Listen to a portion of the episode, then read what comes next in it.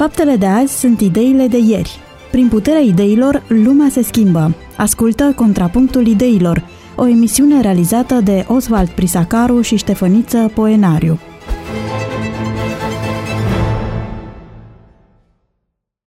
Pe nouăzeci și patru virgulă șase F M, de la această oră, dragi ascultători ai postului de radio Vocea Speranței, împreună cu invitatul meu permanent, pastorul Ștefăniță Poenaru, veți asista la o nouă ediție a emisiunii Contrapunctul Ideilor. Sper din toată inima subiectul pe care îl vom dezbate să capete atenția dumneavoastră.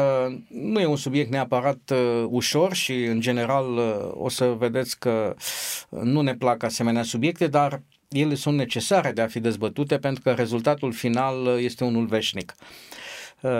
Într-o binecunoscută novelă a scriitorului Costache Negruzzi, una din unul, partea a doua, dacă nu mă înșel, are următoarea titulatură: Ai să dai seamă, Doamnă. Domnule pastor,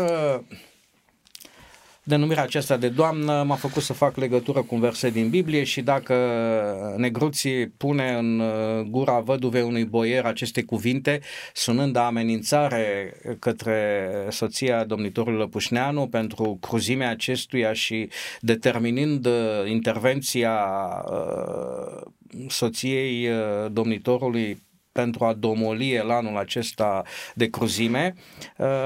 În a doua epistolă către a lui Ioan, acesta, în introducere, folosește o exprimare pe care aș vrea să o traduceți puțin. Acesta spune așa: prezbiterul către aleasa Doamnă și către copiii ei.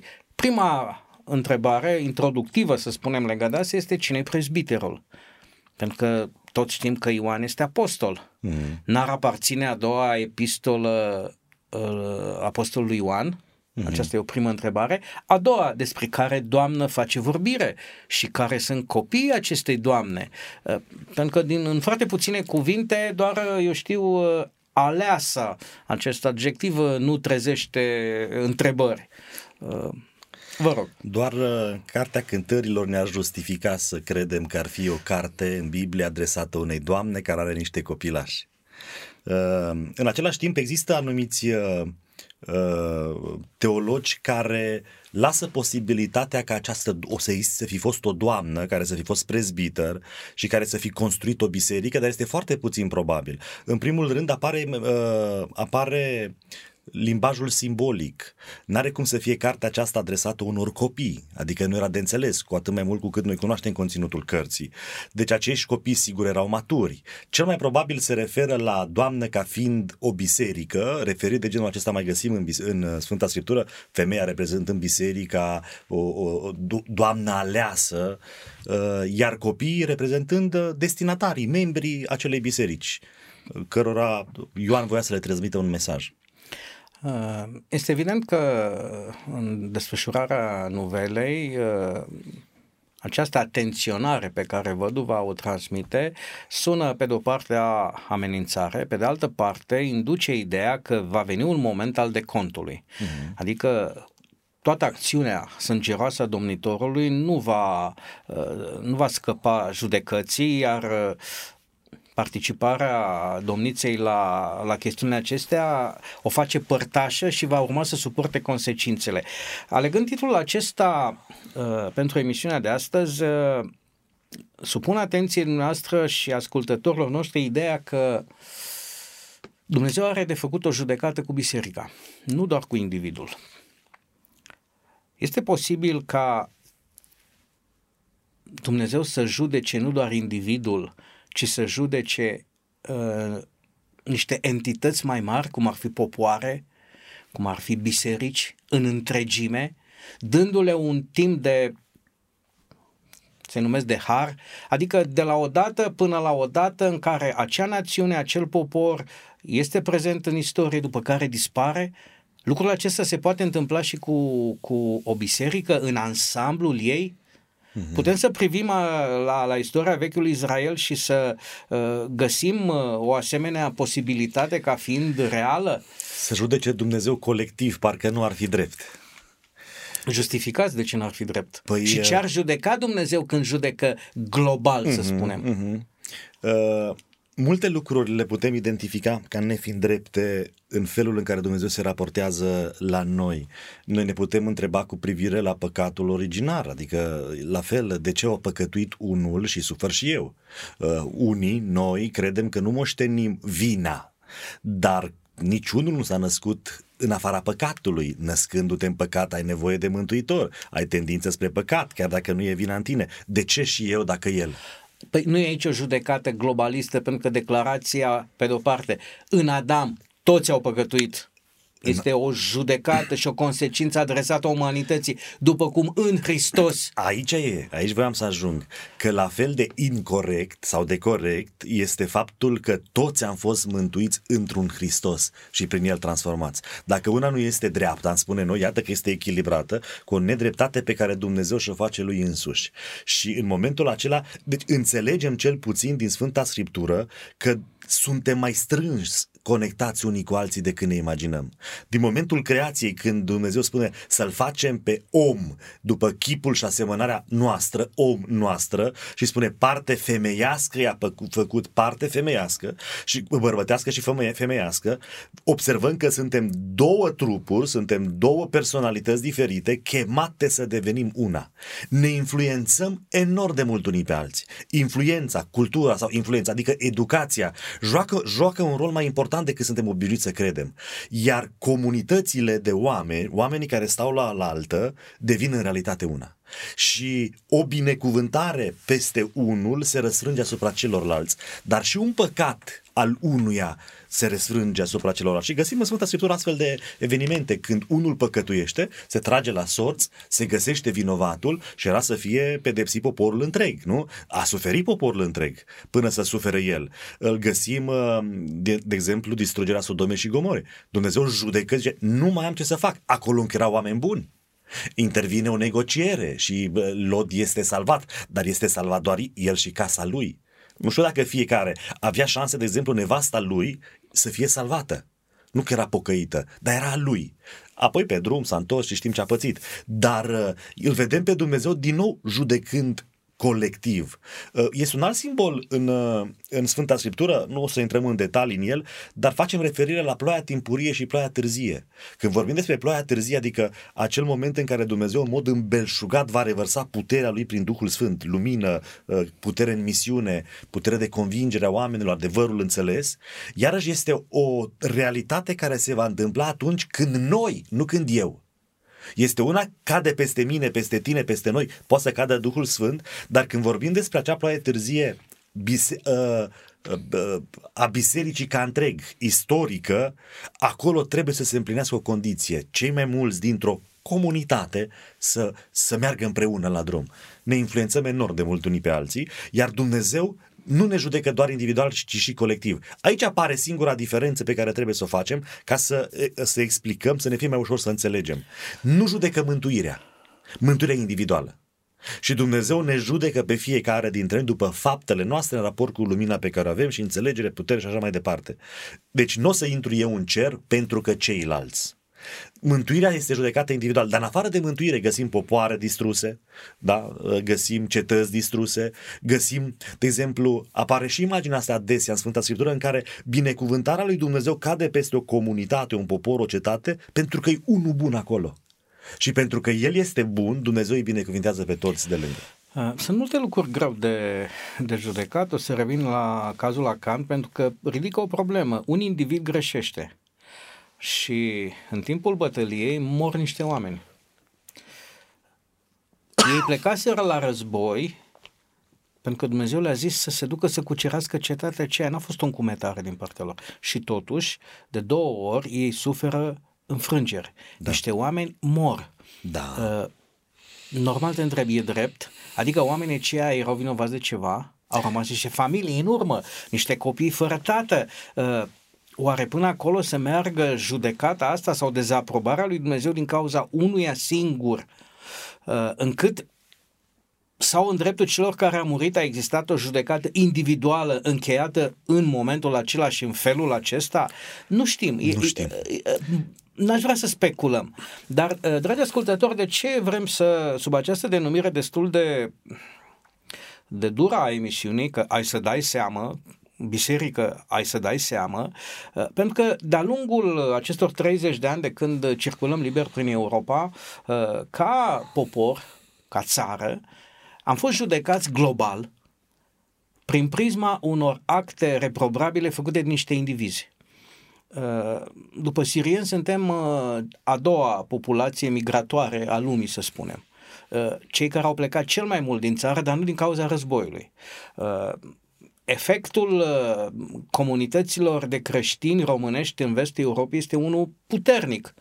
Nu știu dacă nu cumva în Spania comunitățile adventiste de români sunt mai numeroase decât cele ale spaniolilor. Ah, da, da, da, da. Adică neoficial se recunoaște că în vestul Europei prezența adventiștilor români și în Italia, și în Spania, și în Franța, în Marea Britanie. Bisericile mai puternice, activități misionare mai multe, întâlniri mai dese. Au, au, au înviorat da. creștinismul local prin prezența lor. Și cu toate acestea, când se discută despre România, chiar săptămâna aceasta citeam niște interviuri cu sportivi, un sportiv american și unul parcă macedonean sau, nu, croat, care sunt în Cluj, exact vis-a-vis de percepția când auzeați de România. Și surpriza lor a fost: dom'le, dar România nu este așa cum, cum știm noi, cum ne-a intrat în cap. Uh-huh. Din cauza unor indivizi recalcitranți continuăm să suportăm o judecată globală. E drept? Uh... Și de aceea am adus în discuție, uh, e posibil să se întâmple și în problemele religioase. Deci prima concluzie care am reținut-o e că în discuția aceasta, când discutăm de judecata lui Dumnezeu, nu mântuirea este în discuție. Aceea deci, e personală. Deși și aici e complicat. Și aici e complicat? Pentru că, lămuriți-ne. Pentru că ne influențăm unii pe alții și în ceea ce înseamnă mântuirea. Sunt anumite pasaje ale unui profet elenoi, profetul Bisericii Adventiste de Ziua Șaptea, care vorbesc despre responsabilitatea unora care au știut și n-au făcut ceva și că sângele lor va fi cerut celor care se pierd, va fi cerut din mâna lor și că oamenii aceia ar fi putut fi salvați. Sunt niște declarații de ți se îndoaie mintea, pentru că responsabilitatea o aruncă pe cel care putea să-l salveze și n-a făcut-o, dar o aruncă și o sută la sută pe cel care n-a fost, sal- nu, n-a fost salvat, pentru că puteam eu să-l ajut sau putea el să se ajute.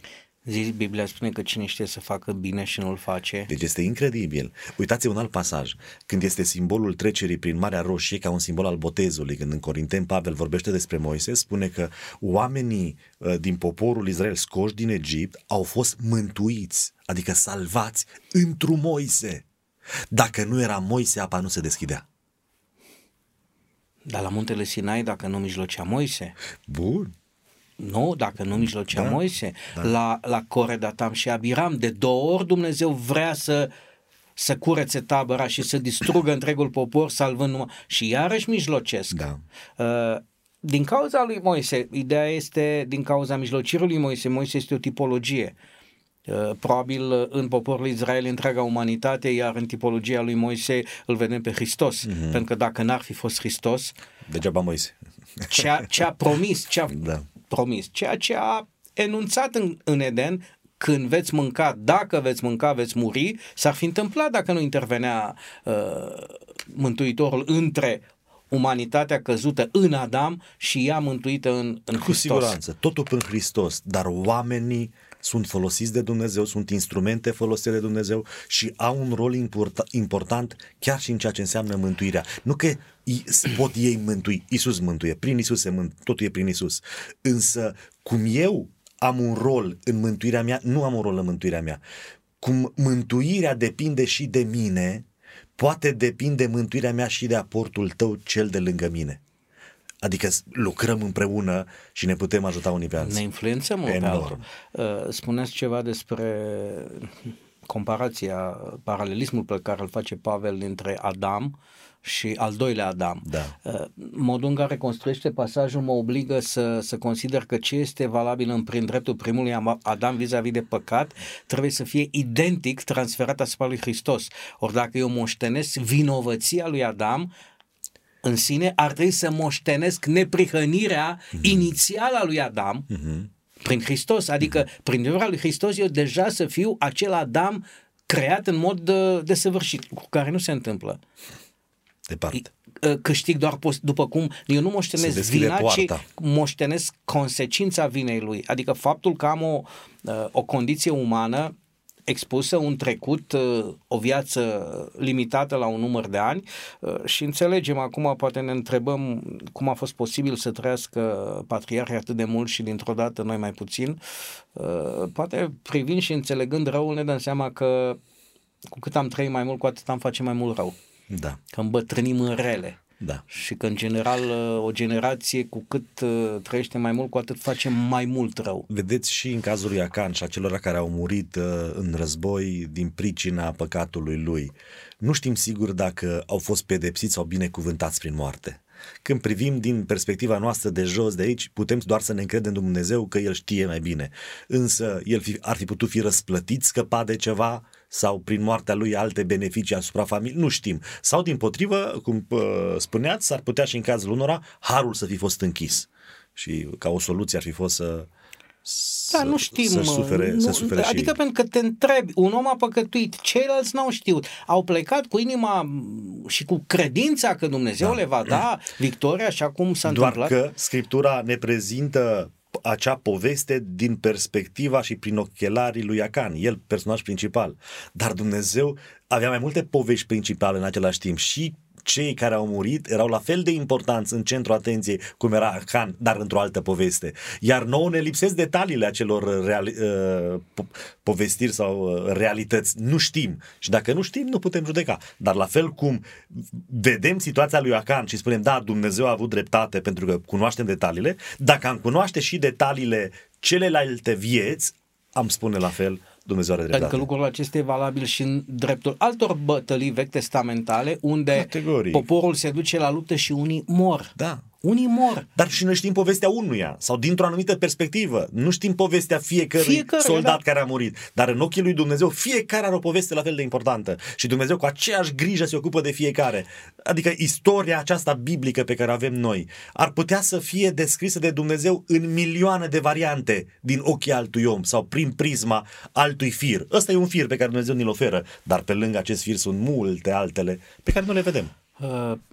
O prima întrebare este legată de, de faptul că Dumnezeu scoate poporul Israel, minuni peste minuni, minuni peste minuni. În circa doi ani ajung la granița Canaanului și da. acolo, acolo rămân.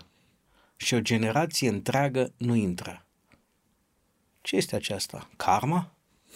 Hmm. Este o judecată? Este, este o judecată aparent din nou nedreaptă, că unii aveau, pentru unii era corect să intre în Canaan, pentru că nu toate iscoadele s-au descurajat și au început să fugă, nu? Păi aia o să intre, Caleb și Iosua intră. Dar bun, de ce să mai ocolească? De ce să mai stea atâția ani? De ce să se mai chinuie? Întrebarea este, oare în tot poporul numai ei doi au crezut? Adică influența celorlalți a fost atât de puternică încât la unison, în unanimitate, exceptând... Nu mi-aduc aminte să scrie nu, detaliul nu acesta. Nu, întrebăm pur Dar și cel simplu. puțin majoritatea s-a temut. Pentru că așa a ieșit. Adică a fost acel raport dat de fricoși aprins în popor. Și decizia a fost să ne vedem de treabă. Pentru că uh, noi înțelegem... Pri- citind relatările lui Moise ulterioare acelui moment, că ei n-au învățat nimic și că patruzeci de ani nu fac decât să cârtească și să se opună lui Dumnezeu și să demonstreze că decizia lui Dumnezeu aparent de neînțeles în momentul ăla se justifică. Uite, încă patruzeci de ani v-am lăsat și de fapt voi sunteți neschimbați. Ma, când vorbim despre popor, biserică, când vorbim despre judecata lui Dumnezeu colectivă, observăm prin această ilustrație că nu prea ai cum să rezolvi anumite probleme într-o generație decât așteptând să moară. Pentru că judecata lui Dumnezeu nu este o chestiune arbitrară făcută după mintea lui pentru că el așa vrea, ci demonstrează faptul că, lăsându-i în viață, Dumnezeu demonstrează că ei nu s-au mai putut întoarce. Mi-aduc aminte, dragi ascultători, vă amintiți imediat după Revoluție la niște emisiuni celebre realizate de domnul Brucan, una din întrebări a fost în câți ani da. Vom ajunge din urmă Europa sau da. Și când domnia sa a zis douăzeci și cinci de ani, vă rog să vă amintiți, cei mai în vârstă, cei care trăiați atunci în momentul acela cu o satisfacție, scăpați din comunism, ni se părea aberant douăzeci și cinci de ani. Enorm de mult, nu? Enorm de mult, da. Iată că nici cincizeci de ani nu vor fi suficienți ca să ștergi alți da. cincizeci de ani de... Așa este, schimbările uh, nu se întâmplă rapid, dar că Dumnezeu judecă, știe ceva. Ce... Da, pentru că ar fi trebuit să ne gândim la altceva, un lucru care uh, undeva în anii șaizeci și cinci s-a considerat că s-a încheiat uh, tranziția uh-huh. către socialism, deci douăzeci de ani... Uh, în care ai distrus un sistem. N-ai cum să-l refaci mai repede. Dar oricum, ter- termenul acela părea atât de... de ne-a distrus toate speranțele. S-a dovedit extrem de optimist. Mm. De optimist. Uh, revin la ce ați spus, pentru că este greu de digerat. Uh, nu doar de oamenii necredincioși care, să spunem, nu interesează, dar în general de creștini. Adică sunt probleme de așa gravitate în viața unui popor creștin, a unei biserici creștine, încât nu se pot rezolva într-o generație? Adică nu există, nu există mijloace sau oamenii sunt atât de, de sunt... împietriți, să spunem, că Dumnezeu n-are cum să-i mai schimbe, trebuie să moară pur și simplu? Sunt studii care demonstrează că după treizeci de ani este imposibil ca un om să se mai schimbe. E nevoie de un miracol. Biserica are credința aceasta că există miracolul, deși nu prea-l vede, că nici pocăiții nu se schimbă, dar în teorie așa credem că se pot schimba. Asta o lăsăm în emisiune, că nu se vede? Nu știu, am să mai încet să nu se audă. Realitatea e că dacă miracolul există, el trebuie să se vadă. Da, dacă schimbarea da. este posibilă la orice vârstă, ea trebuie să se vadă și totuși mm. avem parte de, de oameni care se botează la vârste înaintate. Da, da. Nu s-au schimbat? Deci există miracol, dar ok... Uh, Este greu să spunem că nu se vede, că ne băgăm în viața oamenilor, dar dacă se vede, se vede așa pe alocuri, că ți-e dor să mai vezi câte unul prins de câteva ori în viață. Oamenii nu se schimbă, oamenii nu se schimbă. Cei care de, din copilărie se schimbă mereu, mereu, mereu și sunt deschiși și citești și studiază și își pun întrebări, au șanse mai mult decât ceilalți, dar realitatea arată că bătrânețea doar augmentează trăsăturile frumoase și trăsăturile mai puțin frumoase ale omului. Schimbările vin atât de greu. Dar hai să ne dăm, gândim noi, de noi adventiștii, de exemplu, da? Păi vorbim despre reforma sanitară și mi-aduc aminte, eram eu copil și îmi povesteau așa mea acasă, da? Când se vorbea despre vegetarianism, despre anumite schimbări descoperite în scrierile pe care le-am primit și noi în România și au fost traduse în România. A fost mesajul acela dat de către unii să nu ne grăbim, să avem cu ce înlocui, încet, încet. Au trecut treizeci-patruzeci de ani și suntem mai în spate decât atunci. Este un dicton pe care cei care încă mai citesc, și în paranteză o statistică ne spune că în România se citește de trei ori mai puțin decât în Ungaria, wow. iar față de Germania nici măcar nu putem fi comparați, adică wow. nu intrăm, nu, n-ai ce compara. Și se vede lucrul acesta uh-huh. din viața de zi cu zi. Uh, N-avem cum să nu recunoaștem realitățile acestea pe care ni le-ați spus. Deci noi mai greu românii ne schimbăm. Dacă citim mai puțin. Da, citim mai puțin pentru că n-ai cum. Dar este dictonul care spune festina lente.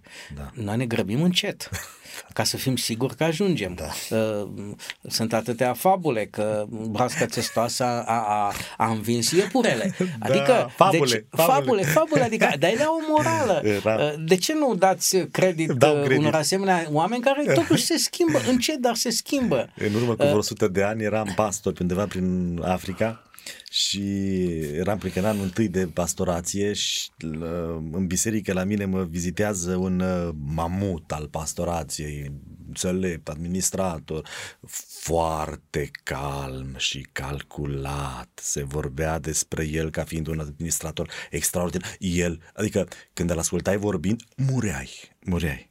Adică până să zică ceva, tu-ți făceai trei discursuri. Și, dar se spunea, măi, mă, el încet și bine.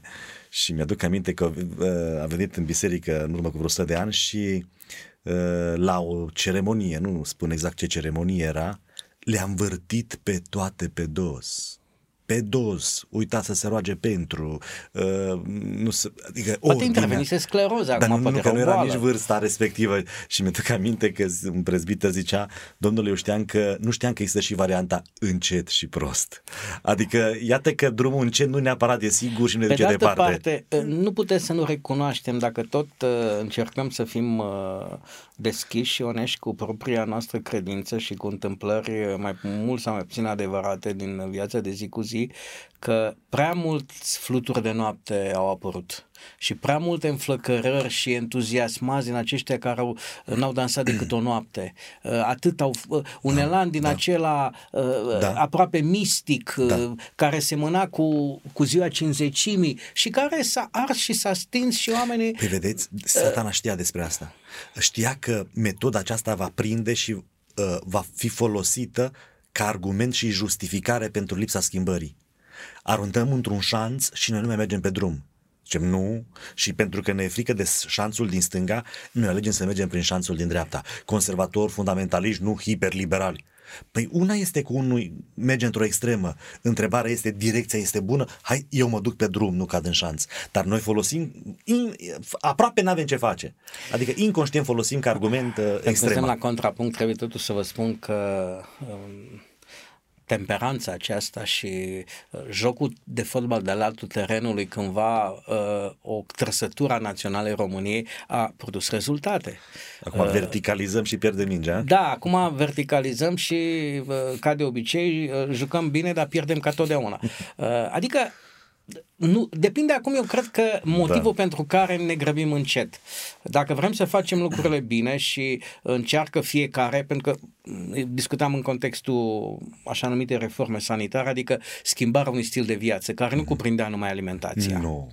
În general ne continuăm să privim doar mișcare, alimentația. Soare, odihnă, nu prea discutăm de muncă, nu discutăm de temperanță, mm-hmm, adică de a fi calcula, calcula cu măsură în orice și în lucrurile bune. Mm-hmm. Nu vorbim de măsură în lucrurile rele. Mm-hmm. Chiar și lucrurile bune trebuie să luate cu măsură. În general, rămânem și privim reforma sanitară în domeniul alimentației. Nu e că n-ar fi de... pentru noi. E ușor, e greu, să arată că e unul din domeniile cele mai grele, că dacă ar fi să muncim puțin, sunt mulți care muncesc foarte puțin, pentru că... Sigur, uh, dar noi avem tendința aceasta de a, mai ales în, din perspectiva confesională din care facem noi parte, avem tendința să considerăm o chestiune mai sfântă, mai uh, necesară, mai... Ideea acestei schimbări în stilul de viață era una de a produce și de a ne apropia de stilul inițial de viață, mm-hmm, acela descris din Geneza, de a obține rezultate în așa fel încât să obținem o calitate a vieții mai bună, categoric, o lungire a vieții. Să fim mai fericiți și mai sănătoși la minte, uh, pentru ca Dumnezeu să ni se descopere. Studiile științifice, nu vorba lumii, făcute asupra comunității de adventiști de la Loma Linda, au subliniat și au evidențiat longevitatea acelei comunități, mm-hmm, care în ansamblul zona ei, zona blu, albastră, da, câteva zon, în, în ansamblul ei uh, duce o viață extrem de sănătoasă, vegetariană, mișcare, mm-hmm, asemenea comunităților de, din Japonia, unde mm-hmm numărul de, de oameni vârstnici este foarte ridicat, în ciuda consumului de pește sărat, care este una din cauzele majore de, de îmbolnăvire. Uh, venim și reluăm, să spunem, sau uh, ideea aceasta că Dumnezeu are totuși și o judecată globală asupra uh, popoarelor, asupra bisericii sale, uh, pentru că la un moment dat, cum privim altfel robia babiloniană? Uh-huh. Cum am putea înțelege de ce poporul este dus în robie? Uh, a, și ca să ajungem acolo, plecăm de la uh, finalul lucrării lui Moise, atunci când, uh, când sunt rostite binecuvântările și blestemele. Ele sunt rostite asupra Israelului, în ansamblul său ca popor. Uh-huh. Nu sunt individuale. Da, dacă da, veți asculta sau dacă nu veți asculta. Este adevărat că poporul are tendința să nu asculte atunci când liderul este corupt și când împăratul este slab, poporul este slab. Însă în același timp responsabilitatea Dumnezeu o pune și pe popor, pentru că poporul de fiecare dată când a avut un lider corupt sau păcătos s-a bucurat de acel statut și de acea direcție și cu bucurie au mers pe. Adică Totdeauna poporul a avut șansa să spună nu și n-a spus-o. Într-adevăr, există influențe. Iar uh, acele binecuvântări, blesteme și apoi mai departe, robia babiloniană a fost tot o consecință a faptului că am avut conducători slabi sau corupți sau păcătoși, dar și această realitate a fost cumva acompaniată de, de dragul poporului de a trăi în nelegiuire. Încă poporul ispiteau. Probabil ați descris împăratul. O majoritate, dar tot nu a existat o rămășiță, o Sigur. minoritate. Biblic identificăm cu această terminologie. Ori au murit și au căpătat neologism raiul. Pentru limbajul actual, rămășiță, ceea ce rămâne și va transmite mai degrabă, cu toate că foarte multe filme hollywoodiene transmit ideea rămășiței în cadrul mm-hmm. unui cataclism, unei da. câțiva care sunt salvați și vor popula, uh, vor popula universul așa cum îl înțelegem noi astăzi. Uh, despre această rămășiță nu știm nimic. Ea suportă judecata majorității. Când Ilie se uită în stânga, în dreapta și spune numai eu am mai rămas, mm-hmm. Dumnezeu îl, îl potolește un pic. Mai sunt, stai liniștit. Când Obadia vine la el, îi spune am hrănit eu vreo sută și ăia i-am, i-am ascuns. Adică ei nu se văd. Dar totuși suferă sau nu suferă judecata colectivă? Suferă. Au fost duși în robie? Suferă. Chiar dacă n-au Au participat. Fost. Dar a ajuns unul guvernator, altul la mâna împăratului, Iosif sus, Daniel sus, prietenii lui patru conduc uh, Babilonul. Da, da, adică, da. Iată că... Dar nu toți, au fost mulți alții care n-au ajuns acolo. Însă pentru fiecare dintre ei, acea robie a fost binecuvântare. Adică Dumnezeu a dat mai mult decât a luat. Nu știu cum, la nivel global, general, în raport cu mântuirea, în raport cu formarea lor ca oameni, în, în, în raport cu viitorul cetății Ierusalimului reconstruit, dar Dumnezeu dă totdeauna mai mult decât, decât ea. Dar nu cred că le-a dat ca nație. Ei nu pot uita, șaptezeci de ani au fost în robie. Nu ca nație. Ați vorbit de individ. Da, de individ. De data asta de individ. Pentru că în națiune sau în acea judecată colectivă a suferit și neprihănitul. Dar neprihănitul a câștigat prin pierderea aceea. Ca nația nu, a dispărut.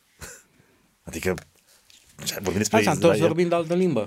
Păi da, s-a întors vorbind de altă limbă. După aceea știm cum a continuat povestea Israelului. Acum iată că trăiesc din nou, dar nu le-a fost deloc ușor. Au suferit, au suferit. Pentru că e, e, suntem învățați la biserică și generația noastră așa a crescut că mântuirea fiind personală, e, esența religiei este o, o relație personală între om și Dumnezeu. Uh-huh.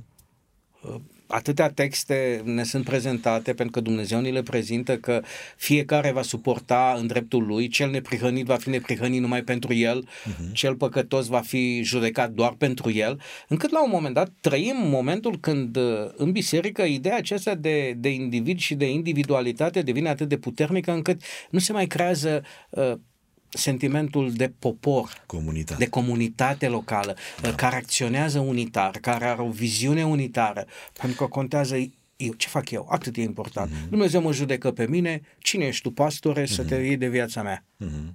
Ce fac sau nu fac. În fond e treaba mea, eu am să fiu judecat mai devreme, mai târziu, nu cumva avem nevoie de o, de o privire totuși globală și să vedem că Dumnezeu, dincolo de uh, fiecare individ în parte, se uită la popor și îl judecă și, și va suporta un individ o imagine colectivă?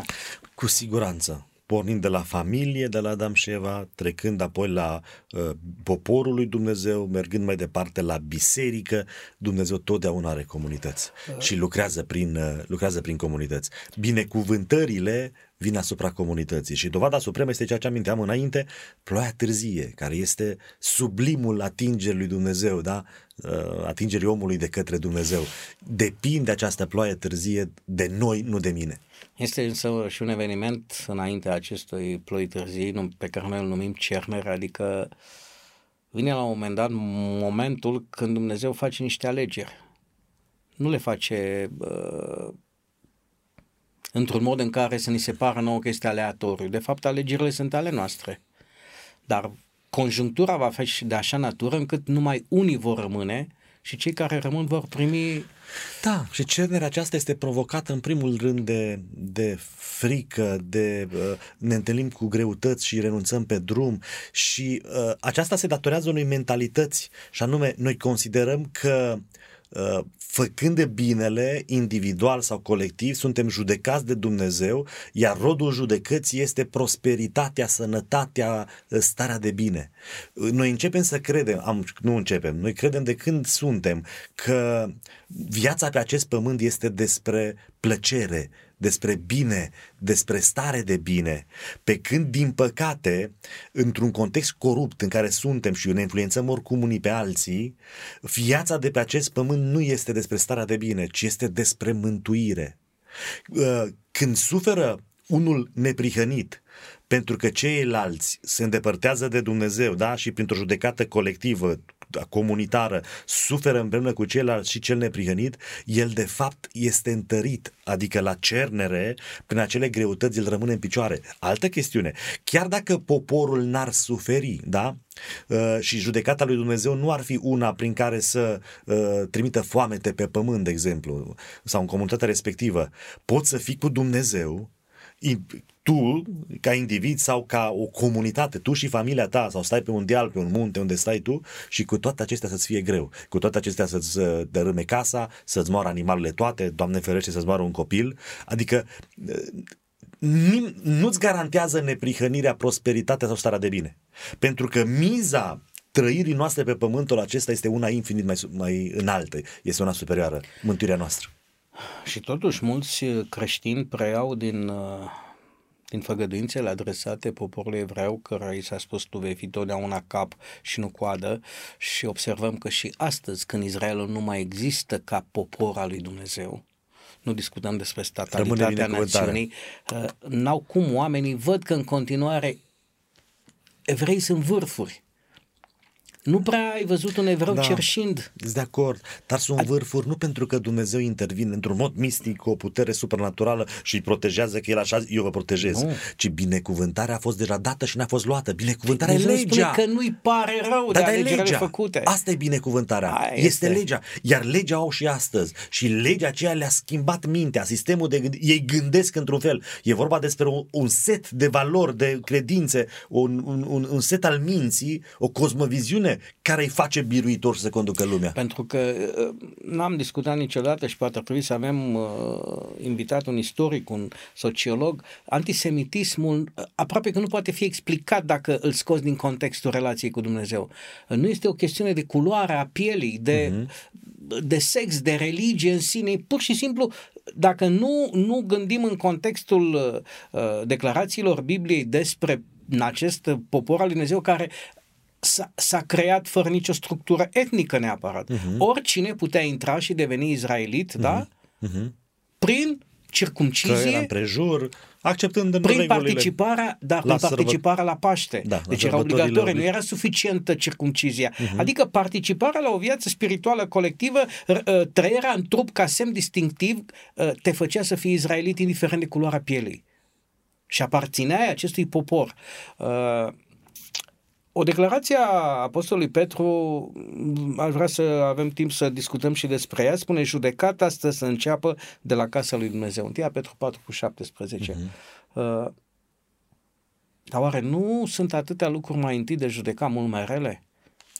Da. Adică nu, în general noi suntem învățați că mereu se comentează, uite că onorata noastră poliție, jandarmerie, eu știu, poliție locală are timp să vadă o băbuță care face evaziune fiscală, vinde la colțul străzii pătrunjelul, dar marii rechin cu gulera albe nu-i vede nimeni, nu ne putem atinge de ei. Adică la câte probleme sunt pe pământul acesta?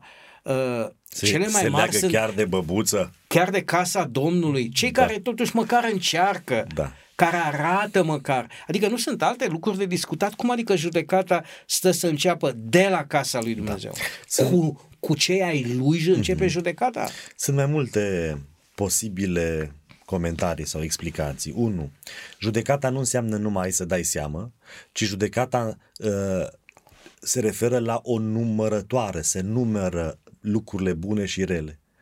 Adică Dumnezeu zice că nu-i scapă din privire, din socoteală, nicio faptă rea, dar nici spune, nicio faptă bună nu este trecută cu vederea.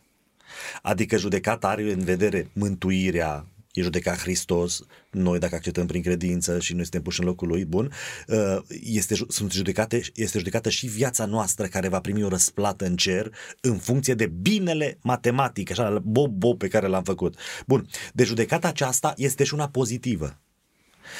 Fără judecată noi n-am putea fi mântuiți. E Daniel, capitolul opt. O judecată în favoarea sfinților. Noi suntem păcătoși, suntem. Satana ne părăște, procurorul spune, suntem păcătoși. Are dreptate, are dreptate. Iar noi, ca să fim declarați vinovați, avem nevoie de o instanță. Instanța aceasta este Dumnezeu. Dumnezeu prin Iisus Hristos, da, suntem, El este pus în locul fiecăruia dintre noi. Nu există mântuire fără judecată. Fără judecata aceasta, nu cealaltă peste care vine ca unii să scape, cea din cer, o mie de ani. Și în sensul acesta, poporul lui Dumnezeu va fi numit curat, trecând pe la judecată mai întâi. În același timp, orice judecată se face în raport cu o lege și în raport cu niște obiective, cu o chemare. Poporul lui Dumnezeu, prin legământ, și-a asumat un anumit, un anumit raport cu Dumnezeu și cu lumea. Orice creștin, când se naște, sau orice om când se naște creștin, când se botează, devine creștin, devine misionar. Adică, prin intrarea în legământ cu Dumnezeu, eu mi-asum o judecată mai aspră, eu mi-asum o împlinire a unor sarcini pe care dacă nu le fac, vorbeam puțin la început, da, lucrurile pe care le-aș fi putut face spre salvarea altora, lucruri bune și pe care eu nu le-am făcut, eu voi fi judecat pentru ele. Nu va fi judecat cel din afara casei lui Dumnezeu. El nu l-a avut. Bun, și Babilonul, poate vom vorbi în altă ocazie despre Babilon, da. Va fi judecat pentru influența lui, pentru că ea uh, uh, și-a dat vinul, uh, și-a amețit mintea oamenilor. Noi suntem vinovați pentru că nu ne-am dat vinul. Ei sunt vinovați pentru că i-au băgat pe oameni în întuneric, confuzie. Noi suntem vinovați pentru că nu, e, nu le-am dat lumina și n-am aprins lumina ca ei să vadă. Și în sensul acesta judecata poate fi interpretată și în raport cu responsabilitatea. Responsabilitatea care survine în urma unei, unui, unui contract, unui legământ, care pe mine mă responsabilizează mai mult decât pe ceilalți.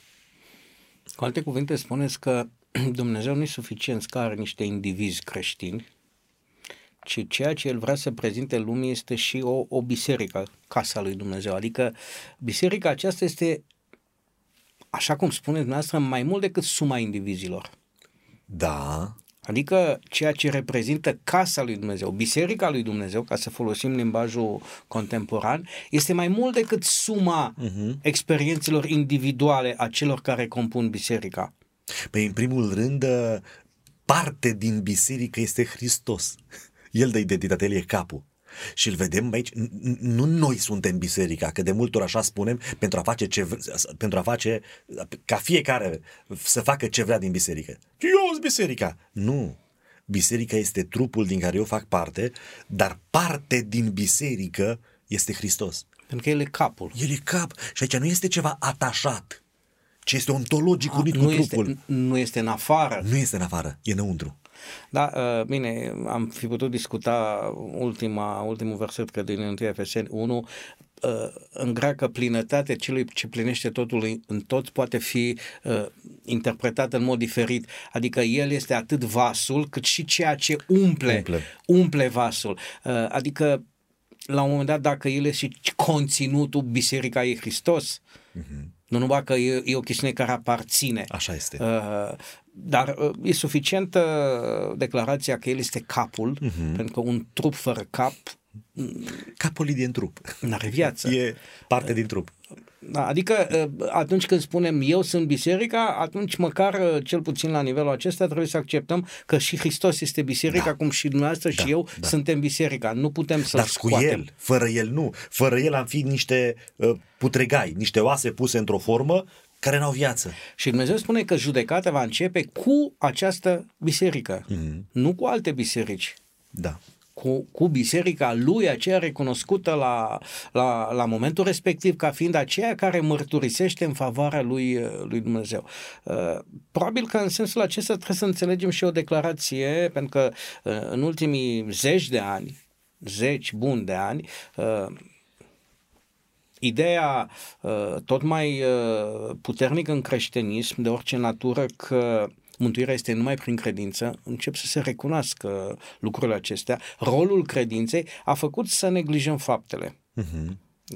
Dacă în biserica noastră acum patruzeci, cincizeci, șaizeci de ani încă se vorbea de, de importanța faptelor, eu recunosc că de vreo treizeci de ani n-am mai auzit niciodată îndemnul să facem fapte bune. Mm-hmm. Totuși acolo spune că trebuie să fiți uh. cei în, din tâi, mm-hmm. adică nu să faci câte o faptă bună, ci a fi cei din tâi în fapte bune, în comparație cu restul, este un ideal de care suntem mai departe decât de soare. De exemplu, răsplata lui Dumnezeu nu ține decât de fapte. Deci noi vom fi răsplătiți punctual după fapte. Domnul pastor, și nu este vorba doar de răsplată. Mai țineți minte pe vremuri când încă admiterea la facultate era o golgotă, da, da? Adică încă reprezenta un, un test, examen. Încă reprezenta ceva de, de selecție și mm-hmm. măsura unei valori. Țineți minte că toți spuneam un lucru, după mine ștampila. Mm-hmm. Mm-hmm. Adică ultimul pe linie, da, nu contează, da, dar deja aparțineam unei alte clase. Acum e prin credință. Acum e prin credință. Adică dacă, dacă toți sunt mântuit, dar chiar contează câte fapte? Adică wow. contează răsplătirea aia uh, cel, uh, cu cele mai multe fapte mântuit sau cu o singură faptă mântuit? Vom gusta cerul diferit, vom trăi în cer. Bine, toți vom avea împlinire pentru că îl avem pe Iisus și atunci nu mai ne interesează ceea ce suntem fiecare, dar ne uităm la Hristos și ne este suficient. Dar contează și cum ești mântuit. Adică nu priviți cerul, raiul ca, ca o întruchipare a, a, a comunismului uh, pământesc. Adică atingerea în sfârșit a idealurilor chip. comuniste. Nu vom dirija toți. Nu? Nu, unul va dirija și noi vom cânta. Ar fi și aceasta o idee. Dar probabil într-o altă emisiune vom discuta capitolul optsprezece, pentru că în Apocalips capitolul optsprezece e un capitol al judecății Babilonului. Uh, trebuie să... O să vedem când ne vom lua timp, probabil trebuie să discutăm și contextul și explicația, cum ajungem acolo, nu doar, nu suntem la o emisiune de exegeză și să începem să discutăm. Dragi ascultători, emisiunea de astăzi a vrut să propună în atenția dumneavoastră și a noastră ideea că nu există doar o responsabilitate personală, că există o judecată la un moment dat globală, contează o imagine globală pe care o transmitem. Degeaba fiecare spune, eu trăiesc cinstit, nu mă interesează cum trăiesc ceilalți. Uite că România nu e percepută prin rezultatele formidabile a, a unor vârfuri. Avem rezultate excepționale, tineri care studiază, tineri care produc valori, care sunt acceptați. Suntem judecați ca nație din măsura altor valori, cu ghilimele de rigoare, și aceea e o minoritate. Și toată lumea când spui de România e o imagine negativă. Pentru că nu, nu luptăm pentru imaginea aceasta, nu contribuim la ea. În calitate de creștini trebuie să privim la fel, adică să mă intereseze ce faci tu, adică pot să aplic și să consider că Dumnezeu mă întreabă și astăzi ca pe Cain, unde este fratele tău? Am o asemenea responsabilitate să privesc biserica ca o familie, ca un tot, unde nu contează numai poziția mea? Sfaturi de genul acestea sunt multiple în Sfânta Scriptură, mai ales în Noul Testament, unde este, de exemplu, imaginea familiei în care bărbatul își poate mântui femeia sau femeia bărbatul și este responsabil bărbatul și femeia pe mântuirea partenerului, dar găsim același îndemn și în biserică, spune uh, sfătuiți-vă, treziți-vă, dați-vă diavolului, dacă chiar e nevoie, adică ia-l din biserică și îl dă-l pe mâna, scoate-l din biserică, să-l trezești sau bagă-l, poate îi mântui sufletul. Această responsabilitate colectivă despre care aproape nu mai poți vorbi, de exemplu despre disciplină. Nu este cool în toate bisericile astea noi, universale, bisericile harismatice, poți să fii, na, tot ce apare acum mai nou, totul este creat după plăcerea sufletului să se potrivească, nu mai poți vorbi despre disciplină, iar ai noștri privind la ei, te fac pe tine să zici, mă, nu e normal cu disciplina asta, trebuie să ne oprim, că, că nu este de bine. Dar în realitate suntem responsabili unii peste alții. Să ne sfătuim, să ne trezim, să ne atenționăm. Uh, culmea că în afară unor exemple de disciplină personală și de judecată personală pe care Dumnezeu le prezintă în Biblie, unele din ele extrem de severe și de clare, există și această judecată colectivă pe care Dumnezeu aduce asupra poporului său din când în când. Poate putem privi în aceeași, în, în aceeași lumină și Apocalips trei, cele șapte biserici în timp. Uh-huh. Fiecare biserici, mesajul începe îngerului conducătorului, da? Acesta dă tonul. Are o responsabilitate mai mare cumva? Cu siguranță, are responsabilitate mai mare și se adresează că el să spună mai departe, pentru că uh, conducătorul este profet, adică este portvocea lui Dumnezeu pentru către popor. Pentru că popor. Și la toate, dacă citim fără să intrăm în detalii... E o descriere sau, uh, a unei realități din, în urma unei judecăți. Uh, ca tipologie, mesajul are totdeauna și o avertizare. Mm-hmm. Adică, atenție, mm-hmm. sunt lucruri bune, lucruri rele, mm-hmm. tot felul de manifestări, ok, le... Atenție acolo, condamnă asta, dar este o avertizare care spune, dacă n-ai să faci ceea ce te trebuie, voi. te voi. E cel puțin o judecată provizorie. Că ne cheamă, veniți să ne judecăm. Ah. De vor fi păcatele voastre, oricum ele pot să, dacă... Chemarea aceasta este, nu cumva doar individuală, e o chemare colectivă. Este și colectivă de multe ori. Este și colectivă. E o judecată a lui Dumnezeu, pentru că în alte părți, da, Dumnezeu are judecată cu poporul său, chiar așa se exprimă. E o judecată da. globală da. și în, în profeții mici, în profeții mici mai ales, este evident această, acest dialog între Dumnezeu și popor în ansamblul său. Mm-hmm. Nu ia numai pe cei răi din popor. Ori de câte ori dialogul este între conducător și Dumnezeu, între profet și Dumnezeu, se ref- acel dialog se referă la comunitate, nu la individ, nu la conducător, ci la ceea ce reprezintă conducătorul. Iar marile reforme, ne uităm și la deșteptările din secolul optsprezece nouăsprezece, toate au avut loc atunci când comunitatea s-a trezit, comunitatea s-a îmbrăcat, dar și în Vechiul Testament, nu? Și uh, în Ninive, poporul s-a îmbrăcat, și-a pus cenușă în cap, s-a îmbrăcat în saci, iar Dumnezeu i-a iertat. Dacă făcea unul, nu conta. Nu conta. Dragi ascultători, literatura câteodată se întâlnește cu realitatea și dacă în novela lui Negruzzi ai să dai seama, doamnă, poate fi o, o, o simplă declarație estetică, artă, literatură, asistăm în ultimii treizeci de ani, nu doar în societate, ci și în biserică, și învățăm că vine momentul de contului. Încet, încet, tot felul de figuri din ultimii treizeci de ani din societatea românească, care, a căror activitate publică a fost așa învăluită poate în ceață, n-a fost nimic atât de transparent încât toată lumea să spună, da, e bine, parcă încet, încet lucrurile încep să, să ajungă acolo unde normal să ajungă.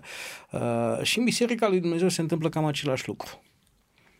Uh, mai devreme sau mai târziu uh, fiecare vom da socoteală nu doar în mod personal de credința noastră, dar în ansamblu de, de imaginea pe care o promovăm despre propria noastră declarație de credință. Vă doresc ca în săptămâna aceasta să avem o înțelegere, uh, să spunem, globală, uh, publică și să ne considerăm responsabili nu doar în dreptul propriilor noastre acțiuni, ci să vedem dacă nu putem influența prin acțiunile noastre bune, prin fapte bune, prin atitudini pozitive, gândirea celorlalți și mai ales să nu trecem nepăsător atunci când în jurul nostru oamenii au nevoie de ajutor.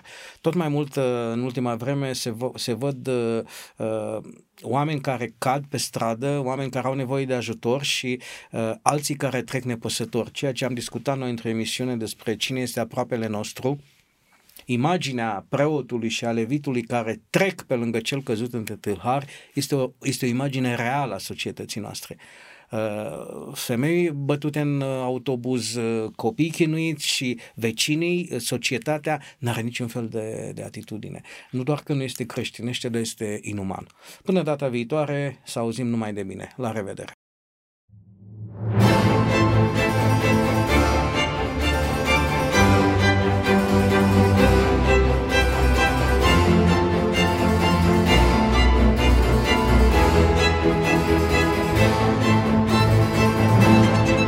Faptele de azi sunt ideile de ieri. Prin puterea ideilor, lumea se schimbă. Ascultă Contrapunctul Ideilor, o emisiune realizată de Oswald Prisacaru și Ștefăniță Poenariu.